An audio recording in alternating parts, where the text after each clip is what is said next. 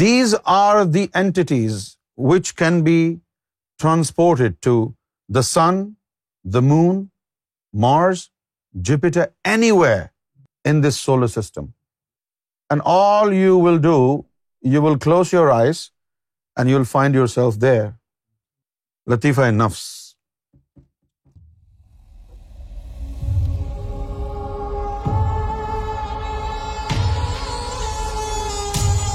We are reading from the American Sufi master Robert Frager, and to be honest with you, like I always mention to you, I have read many books on Sufism, but this guy Robert Frager, the things that he has mentioned in his book, they are very close to reality. Not all of it, but many points are exactly the same as we every day explain to you. And it is an utter astonishment to my understanding, the way he came up with such explanation is wonderful. I would like you to taste everything from different cultures, from different versions of Sufism, from different masters, so that you can have a fair amount of idea what you have in comparison to what others have. So he said, what drives the ego? There are two answers. One is self-survival. The ego is afraid of deep mystical experience and transformation, because from its point of view, that kind of major change is death. The Nafs-e-Ammarah is not capable of faith in God. What it practically means is, when you are in possession of Nafs-e-Ammarah, no matter how hard you try, and no matter how hard you worship, Nafs-e-Ammarah will not let you believe in God internally.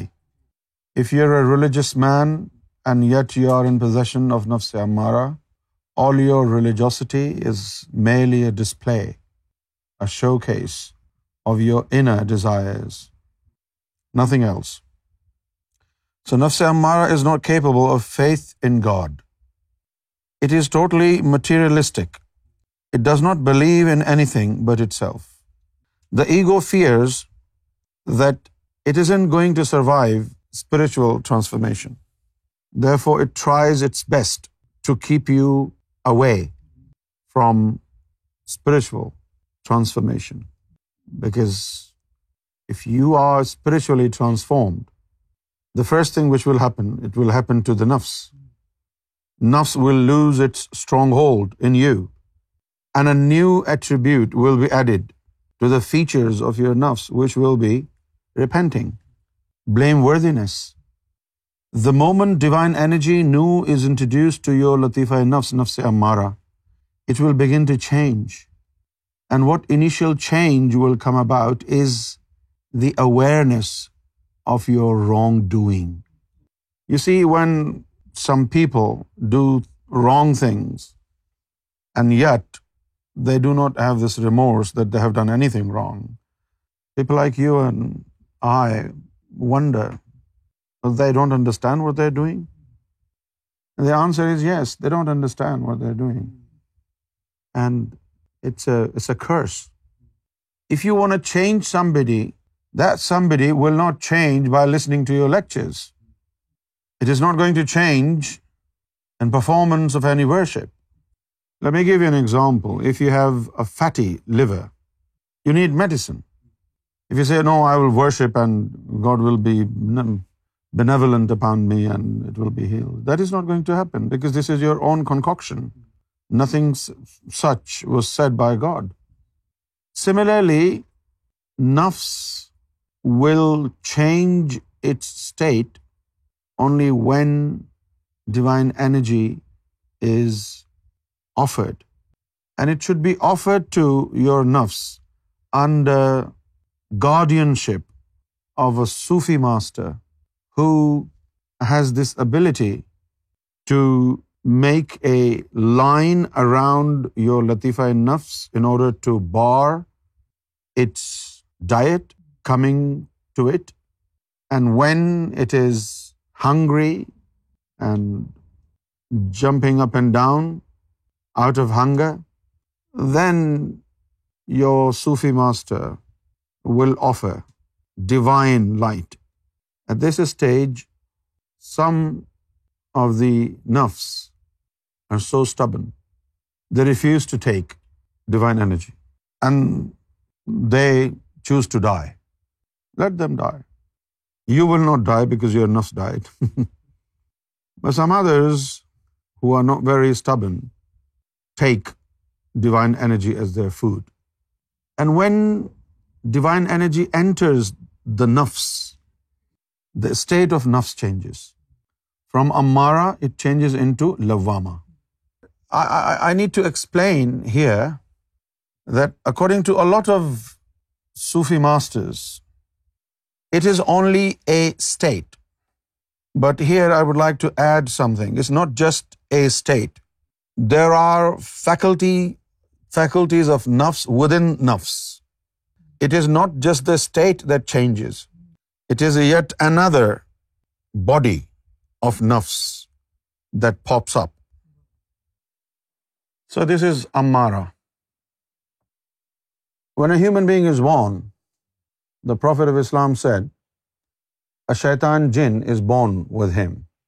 And that shaitan jinn is your nafs. So it is Ammarah. Without any spiritual Sufi master working on it, it doesn't change. And the Prophet of Islam said, Man la shaykha lahu, la deena lahu. One who doesn't have a proper shaykh, he is on no religion. So it is the Sufi master who will work on your Latifah-e-Nafs. But at the same time, you should bear in mind there are many pseudo-claimants of being a Sufi master, and a majority of people pledge allegiance at their hands. So those, if they suppose they have already a sheikh, and their sheikh must have done it for them, they should not really rely on a sheikh until the sheikh has practically implanted the mystical formula, the name of God, in the beating system of the heart. In other words, he has awakened our heart and revived our heart with remembrance of God. And as a result of this reawakening of the heart is now able to involuntarily repeat God's name, vibrate with God's name.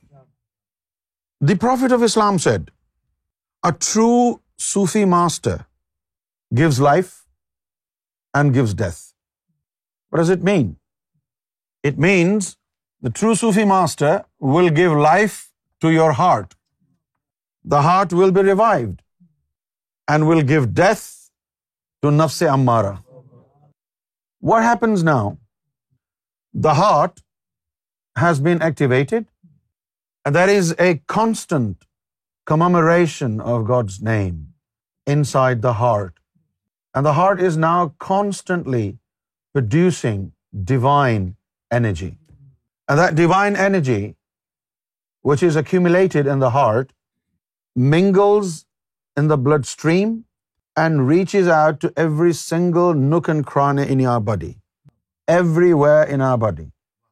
So the heart is now illumined and bright like a sun. After the activation, it's illumined. If this room is all dark, there is no light, and there are 7 chairs in this room. 1 chair is here at the front, and then 5 chairs in the middle, and then there is 1 chair in the back. And then 1 chair is called heart, and it's enlightened, and there is little light there. When it's too dark, even a little beam of light appears to be very prominent. Those who live in cities, it's very hard for them to spot any stars in the sky. But if you travel to countryside, you see the stars are so clear. Why is that? Because in the cities, there are street lights, so many bulbs are lit up. So a lot of light is going towards the sky, so which makes it very hard for you to spot any star, shining star. But when it is too dark, and in countryside, I mean in the field, there is no light there. So it's completely dark. And when it's completely dark, the stars become more prominent.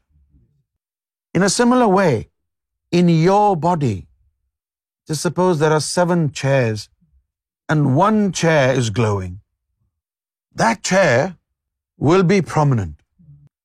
So when the heart becomes lit up, the divine energy, the divine light travels through your nafs, going across it. Okay, how does the nafs feel when the divine light goes across it? Same way, when you are wounded in your leg and somebody wants to touch it and you feel pain, extreme pain. So that is what happens when the heart is enlightened and the heart is producing divine energy. Divine energy means noor. So the heart is now producing divine energy because the heart is lit up and the light is not contained within the bulb. It goes out. In a similar way, the light from the heart goes out in all corners. And when it touches Nafs-e-Ammarah, Nafs-e-Ammarah becomes really upset. Only God knows how. Maybe I can use this word here. It realizes intuitively that something is wrong. Why? Well, you've been going to a mosque all his life. This divine energy never entered him. He's been doing all the good works for many, many years, but this divine light never entered into him. Now, as the divine light has made its way across me, something is really fishy. Something is dubious. So, after the activation of the heart, the nafs starts to behave in a very strange way. You must have noticed, because his worst fears are coming true. Because now the nafs is going to start a battle of his lifetime, a battle of survival. When you are fighting a battle for your survival, you want to leave no stone unturned. You want to make sure that you come out as a winner, victorious. And then when these lights are going across it, it makes Latifah-e-Nafs, Nafs-e-Ammarah, very painful, very, very painful. You won't feel the pain physically, but you will see a change in your emotions. You know, you'll feel something is weird. How? For example, you like biryani. You love biryani. If you love biryani, now the changes will be, you take one spoon and you like it. But towards the end, no, it's not the same taste. No, biryani is not good. Somebody messed it up. Let's try some other restaurant. You go there and biryani doesn't taste the same. You will start to lose your taste of things that your nafs loves the most. You go home, you hug your wife. Okay, let's go to the bedroom. All right, yeah, let's go. But you don't enjoy it the way you used to. No. And then people start complaining. What on earth is wrong with you? Why are you behaving that way? Are you becoming a hermit? What's wrong with you? You used to do this, you used to do that, but now you show no interest in nothing. What happened to you? What has got into you? So that's when you feel something is changing. And then comes the Sufi master. What does the Sufi master do? Actually, what happens is when you eat food, when you sin, from food and from sin, nar, which is diet to your Latifah-e-Nafs, it receives nar from food and your wrongdoings. And this is what Latifah-e-Nafs lives on. It is its diet. Now, in order to purify it, the idea is to cut off its diet. Like now for 16 hours, you're not allowed during the day to consume any food or to drink. Why? So that for 16 hours, there is no diet of nafs is available to your nafs and it becomes weak. So then Murshid-e-Kamil will make a circle, arrest it. Your nafs is arrested by Murshid-e-Kamil. At this stage, when you eat, the heat of food or heat of the sin will not enter into your nafs because there is a circle. Now, Latifah-e-Nafs is hungry and there is no food. And then the Sufi master offers nur, divine energy, as food to nafs. And now nafs knows there is no way I will get food, so for the heck of survival, just to survive, he accepts it and he takes it. And he starts taking nur.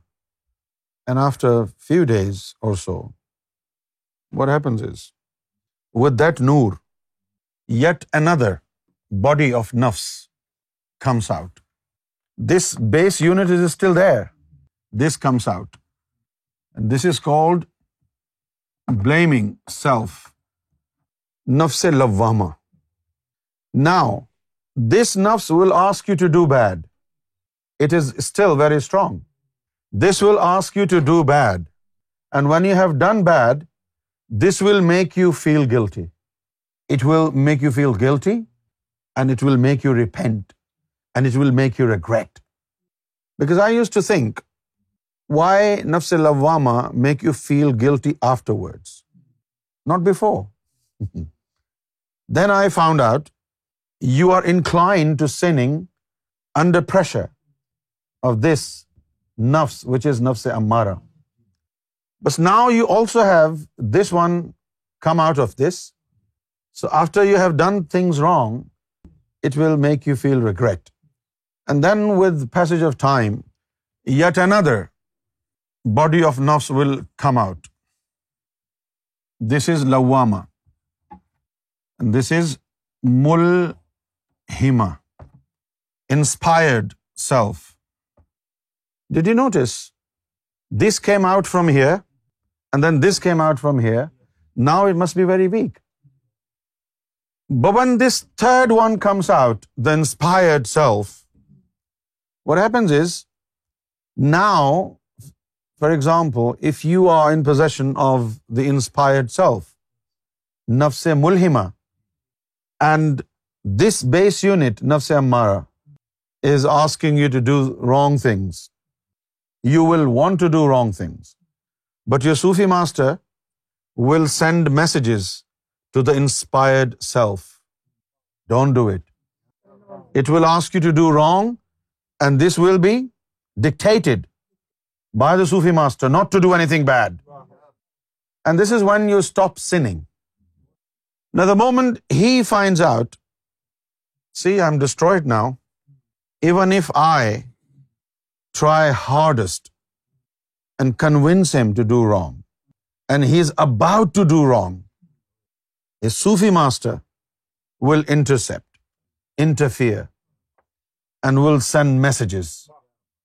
So this is when he feels helpless. When he feels helpless, then he calls upon his Murshid, which is Iblis, and this is a very very critical stage, Nafs-e-Mulhima, because you know the possibility of these sins is very slim now. Even if you're intending to sin, but there comes the inspiration from your Sufi master, and the Sufi master will stop you. This is the time when you are in possession of the inspired soul. This is the time when the devil will come for the final episode. This will be your Armageddon. What will happen then? Nafs-e-Ammarah will call upon his master, which of course is Iblis, the devil, and the devil will come for his help, and the devil will not insist on you sinning. Rather, he will plot against you in which your spiritual attachment with your Sufi master is affected. Your relation with your Sufi master is destroyed. This is when the devil will make you see things which do not even exist. And in this period of time, your total reliance should be on your Sufi master. Why? When you and I are born, is it a miracle of our mother and father? God's miracle, isn't it? And in the womb of the mother, the baby is hooked up with a tube. And the mark of the belly button is the same place where the tube is hooked up. Inside the womb of the mother, if the tube is detached from the baby will not progress anymore. The baby will be a stillborn. This is how important the connection between the mother and the baby is. Same goes with the spiritual master. The baby is hooked up with the tube, and that tube goes through the belly button, and a disciple is hooked up in the heart, and that tube of divine light connects him with the Sufi master. Now devil wants to detach you from your Sufi master spiritually, and it will happen when that tube, when that wire, which is the main supply of divine energy coming into your heart from the heart of your Sufi master, devil wants to disconnect that connection. Once that connection is disconnected, you're gone. Your spirituality runs on divine energy, comes to you from your Sufi master. Your heart, your souls are not capable enough to make the amount of divine energy needed in your spiritual growth. This is the most dangerous point in spirituality. You're only one step away from being a saint of God. Only one step away. This is when you must be tested. Now I know this not just because of my experiences. I read it in the books. I heard it from Sarkar. But I didn't have the slightest idea how cruel that period will be or can be until I found myself in that situation. And during this period of time, one feels like he wasn't alive, he was dead. So this is the most dangerous period. And after this stage, then when God is finally pleased with you, then Tajalliyyat-e Ilahi, the theophanies of God, it starts to fall upon your heart. Now when God is pleased, this is your heart and this is your nafs, lower self. After the test, when God is pleased with you, theophanies of God divine lights start to fall.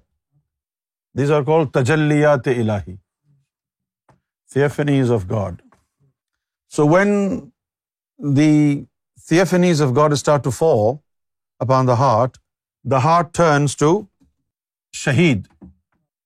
Shaheed means witnessing, witnessing heart, because it's able to witness God's light, divine light, not the light which is produced by God's name. This light is different. This is coming from the ancient body of God. So this becomes witnessing heart, the heart that has witnessed God. And then at the same time, when the heart comes under the before of theophanies of God, nafs also comes under the sight of God. And this is when nafs from the inspired soul turns to contented nafs, Nafs-e-Mutmaina.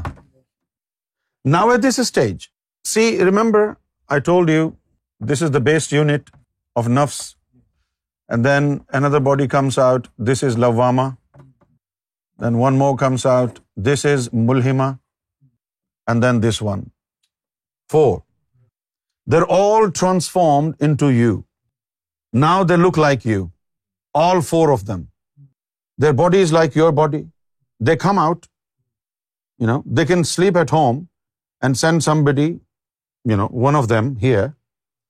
Maybe he's teaching and his body is somewhere else, but who knows? These are the entities which can be transported to the sun, the moon, Mars, Jupiter, anywhere in this solar system. And all you will do, you will close your eyes and you will find yourself there. Latifah-e-Nafs.